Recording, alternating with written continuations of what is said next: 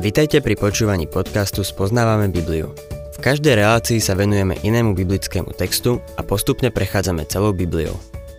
V dnešnom programe budeme rozoberať list Efeským.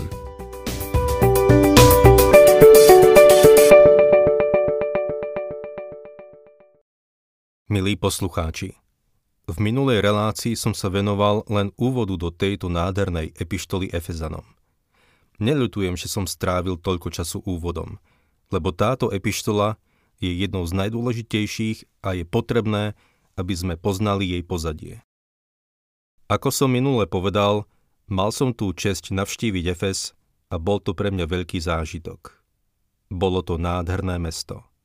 Po Ríme to bolo azda najdôležitejšie mesto v Rímskej ríši. Bolo to mesto, ktoré sa v Pavlovej dobe vyznačovalo najmä gréckou kultúrou. Založili ho zrejme Chetiti okolo roku 2000 pred našim letopočtom. Bolo to orientálne, ázijské mesto až do obdobia okolo roku 1000 pred našim letopočtom, keď tam prišli Gréci. Efez predstavoval zmes východu a západu. V tomto meste, v ktorom sa nachádzal jeden zo 7 divov sveta, Dianin chrám, Pavol vykonal obrovské dielo na duchovnom poli a v šírení evanjelia. Evanjelium už zrejme nikde inde a nikdy potom nemalo taký účinok ako počas tých 2 rokov, čo tam Pavol pôsobil. Podľa kritikov sú 2 knihy, ktoré sa nedajú pochopiť. A to list Efezanom a Zjavenie Jána. Podľa liberálov je Zjavenie Jána len zlepenec symbolov, ktoré sa nedajú vylúštiť. O epištole Efezanom zase hovoria, že je tak vznešená, že je až neuchopiteľná. Dovolím si povedať, že ak sú nejaké 2 knihy, ktoré sa dajú usporiadať matematicky a logicky, tak sú to Efezanom a Zjavenie Jána. Žiadne iné knihy nie sú logickejšie ako tieto 2. Pred rokmi sa mi zunovali ľudia, ktorí tvrdili, že veria Biblii od začiatku do konca, no pritom nevedeli, čo je medzi tým začiatkom a koncom. Boli to len zbožné reči. Ak niekto naozaj verí v Božie slovo, potom sa pokúsi o to, aby pochopil, čo sa v ňom píše. Pred istým časom som pri jednej príležitosti pripravoval osnovy jednotlivých biblických kníh. Viete, na čo som prišiel? Že pri liste Efezanom a Zjavení Jána to bolo najľahšie. Prečo? Lebo sú logické. Netvárim sa, že všetkému v tých knihách rozumiem, ale sú logické a majú jasnú štruktúru. Pavol je logický v liste Efeským a Ján je logický v Zjavení. Jánovi Kristus povedal, aby napísal, čo videl, to, čo je a to, čo bude. Z toho vyplýva jasné trojité členenie. A potom je Zjavenie Jána členené podľa 7. Nič lepšie nenájdete. Epištola Efezanom je veľmi logická. Zo 6 kapitol sa prvé 3 zaoberajú nebeským povolaním a majú charakter doktríny. Posledné 3 kapitoly sa venujú pozemskej správe a živote cirkvi, čo je veľmi praktické. Cirkev má hlavu. Tou hlavou cirkvi je Kristus a on je v nebi. Sme s ním stotožnení. Lenže nohy cirkvi sú tu na zemi. Pavol nás nenecháva sedieť tam hore v nebesiach. Hovorí: preto vás napomínam ja, väzeň v Pánovi, aby ste žili ako je hodné povolania, ktorým ste boli povolaní. Inými slovami, je pekné vysedávať tam hore v nebesiach a vychvaľovať sa svojim postavením v Kristovi. Ale zles z tej vysokej stoličky a začni kráčať. Musíme pamätať na to, že v Pavlovej dobe veriaci žili v pohanskej spoločnosti v rímskom svete. Prvá časť je teda doktrinálna, a druhá časť praktická. Potrebujeme oboje. Nesmieme sa vyžívať len v prvých 3 kapitolách. Sú úžasné, ale evanjelium musíme preniesť sem dole do praktického života. Doktrinálna časť má takisto logické členenie. V 1. kapitole cirkev je telo, v 2. kapitole cirkev je chrám a v 3. kapitole cirkev je tajomstvo. Keď sa dostaneme k tej praktickej časti, zistíme, že v 4. kapitole cirkev je nový človek. Cirkev sa má vo svete prejavovať ako niečo nové. Má kráčať týmto svetom ako nový človek. v 5. kapitole, je cirkev nevesta.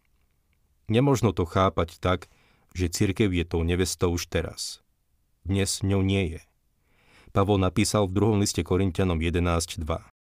Veď horlím za vás Božou horlivosťou a zasnúbil som vás jednému mužovi, aby som vás predviedol Kristovi ako čistú pannu. Inými slovami hovorí, že dnes vás zasnubujem Kristovi a jedného dňa sa cirkev stane jeho nevestou. V 6. kapitole je cirkev vojak. Raz, keď som predstavoval toto členenie, mi niekto povedal. To je zaujímavé. Cirkev bude nevestou a teraz je cirkev vojakom. V mnohých manželstvách to funguje tak, že keď sa zoberú, potom začnú bojovať. Nuž, to nie je to, čo mal Pavol na mysli. Bol veľmi praktický. Cirkev je vojak a má nepriateľa, s ktorým musí bojovať. V tomto svete prebieha boj. Poľnica už zatrúbila.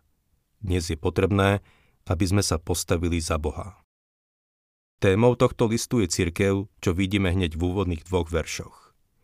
V ďalších veršoch 3 až 6 vidíme, že Boh Otec mal cirkev vo svojom pláne. Pripomeňme si slova Pána Ježiša. Obety ani dary si neželáš, ale dal si mi telo. Prišiel na túto zem, keď sa narodil tam v Betleheme, bolo mu dané telo, ktoré vyrástlo v Nazarete. Tam sa stal tesárom. Márín manžel Jozef ho vyučil za tesára. A potom 3 roky slúžil a nakoniec zomrel na kríži, aby prelial svoju krv za teba a za mňa. Vo veršoch 7 až 12 potom čítame o tom, že Boh Syn zaplatil cenu za cirkev. V jeho krvi máme vykúpenie. Potom, vo veršoch 13 a 14, Pavol píše o Bohu Duchu Svetom, ktorý cirkev chráni. V 1. liste Korinťanom 12.13 čítame: Veď my všetci sme boli pokrstení jedným duchom v jedno telo. A potom sa modlí za poznanie a moc. A potrebujeme sa modliť aj teraz, keď prichádzame k tejto epištole. Pane, modlíme sa, aby sa táto epištola stala skutočnosťou aj v našich životoch. Amen. List Efezanom začína doktrinálnou časťou, ktorá sa týka nebeského povolania cirkvi. Máme tu cirkev ako telo. Otvorme si teda 1. kapitolu a budem čítať 1. a 2. verš. Pavol, z Božej vôle apoštol Krista Ježiša, svätým v Efeze a veriacim v Kristovi Ježišovi. Milosť vám a pokoj od Boha, nášho Otca a od Pána Ježiša Krista. Toto je najkratší úvod zo všetkých úvodov v Pavlových epištolách.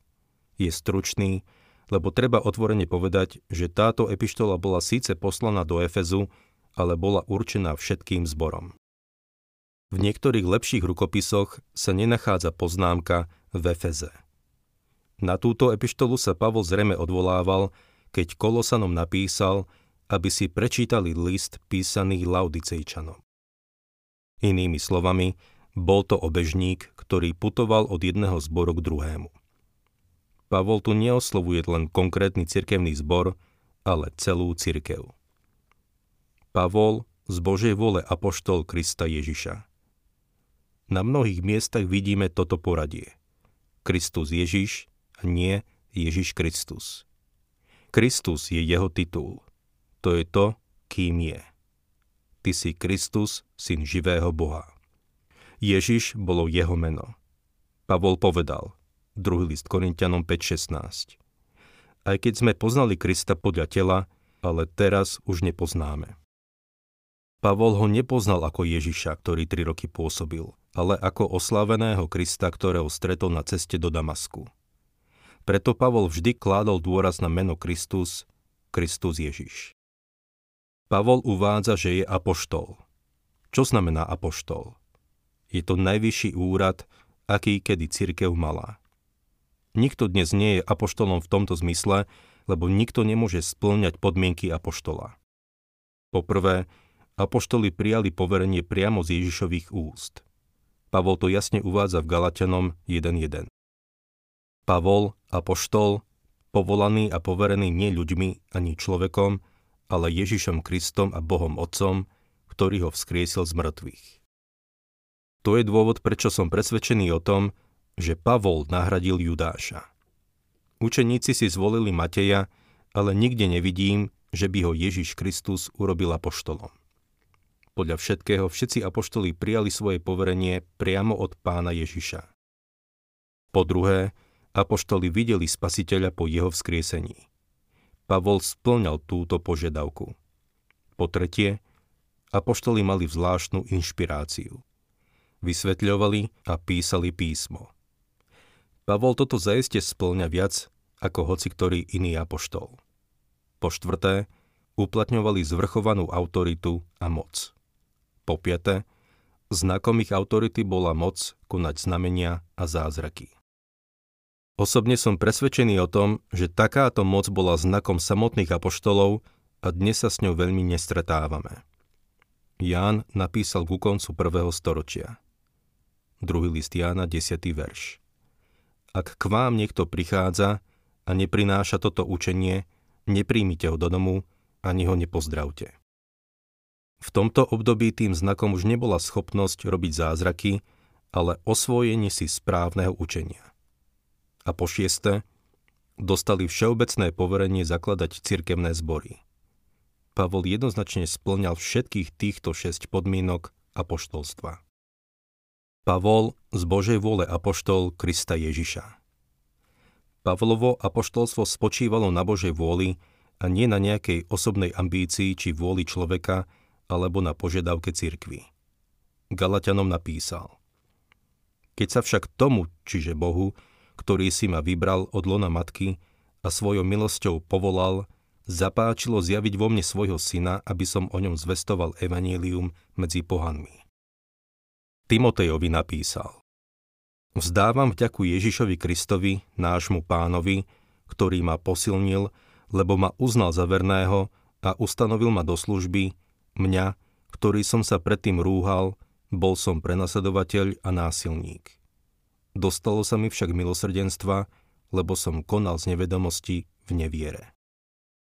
Pavol sa neustále odvolával na Božiu vôľu ako základ svojho apoštolstva. Môžete si pozrieť aj iné texty. 1. list Korinťanom 1.1, 2. Korinťanom 1.1, Kolosanom 1.1, 2. Timotejovi 1.1, všade to hovorí. Svätým v Efeze. Slovo svätý je hagios, čo znamená zbožný alebo oddelený. Prvotný význam tohto slova je oddelený výlučne pre použitie Bohom to, čo patrí Bohu. Hrnce a panvice, ktoré boli vo svetostánku, sa označovali za sväté. Viete prečo? Lebo boli osobitne sväté veľmi nádherné a pekné? Nie. Myslím si, že po dlhom putovaní na púšti boli poriadne dobité a dobúchané. Boli sväté, lebo sa používali pre Boha. Svätý, milí poslucháči, je ten, kto uveril v Krista a je oddelený pre službu Bohu. Treba povedať, že sú svätí, ktorých Boh nepoužíva. Je to ich chyba. Sú oddelení pre Boha, aby ich mohol používať a na službu Bohu. Svätí by mali konať sveto, to je pravda. Ale nie sú svätí vďaka svojmu konaniu. Sú svätí, lebo je to ich postavenie v Kristovi. Patria mu, aby ich používal. Svätým v Efeze. Efez môžete pokojne nahradiť aj svojím mestom. Pre mňa je to Pasadena. A veriacim v Kristovi Ježišovi. Ako vidíme, veriaci a svätí sú tí istí. Svätý by mal konať sveto a veriaci by mal byť verný. Veriaci je ten, ktorý uveril v Krista, a svätý je ten istý. Výraz svätý opisuje tú stránku kresťana, ktorá je zameraná na Boha. Výraz veriaci sa zameriava na ľudský aspekt kresťana. V Kristovi Ježišovi. Toto je zo všetkého najúžasnejšie. Touto myšlienkou sa budeme podrobnejšie zaoberať neskôr, lebo je to niečo, na čo táto epištola kladie veľký dôraz. Pre mňa to najdôležitejšie slovo v Novej zmluve je predložka v. Teológovia prišli s rôznymi vysvetleniami, čo znamená byť spasený. Existujú slová ako vykúpenie, zmierenie, ospravedlnenie, zmilovanie a zástupná obeť Krista. Všetky tieto slová sú dobré, sú úžasné, ale každé z nich vyjadruje len jeden aspekt nášho spasenia. Čo to znamená byť spasený? Znamená to byť v Kristovi. Prostredníctvom krstu Duchom Svätým sme neodvolateľne a organicky spojení s Kristom.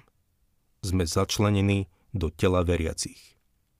V prvom liste Korinťanom 6.17 čítame: Kto sa však oddáva Pánovi, je s ním jeden duch. Patríme mu a nie je nič, čo by bolo úžasnejšie.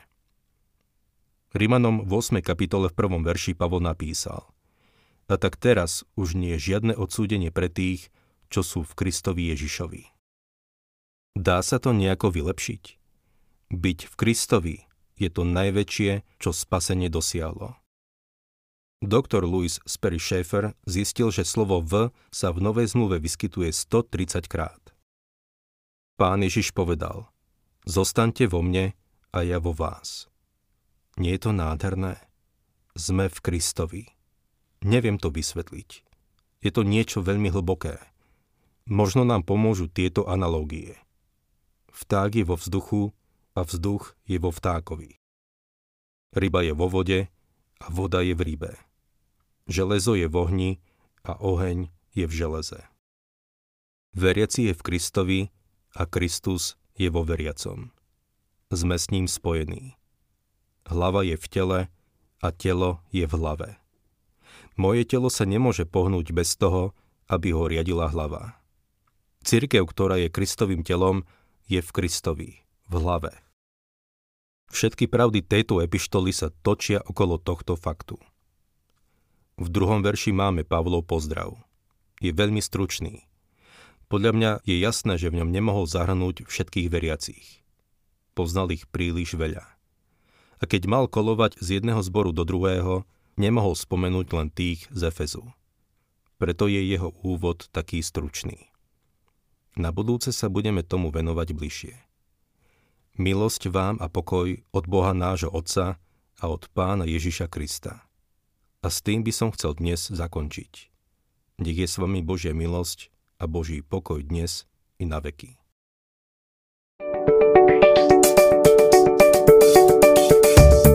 Ak sa vám páči program Spoznávame Bibliu, budeme radi, ak ho odporúčite svojim známym a dáte like, alebo nás začnete sledovať na facebookovej stránke Spoznávame Bibliu.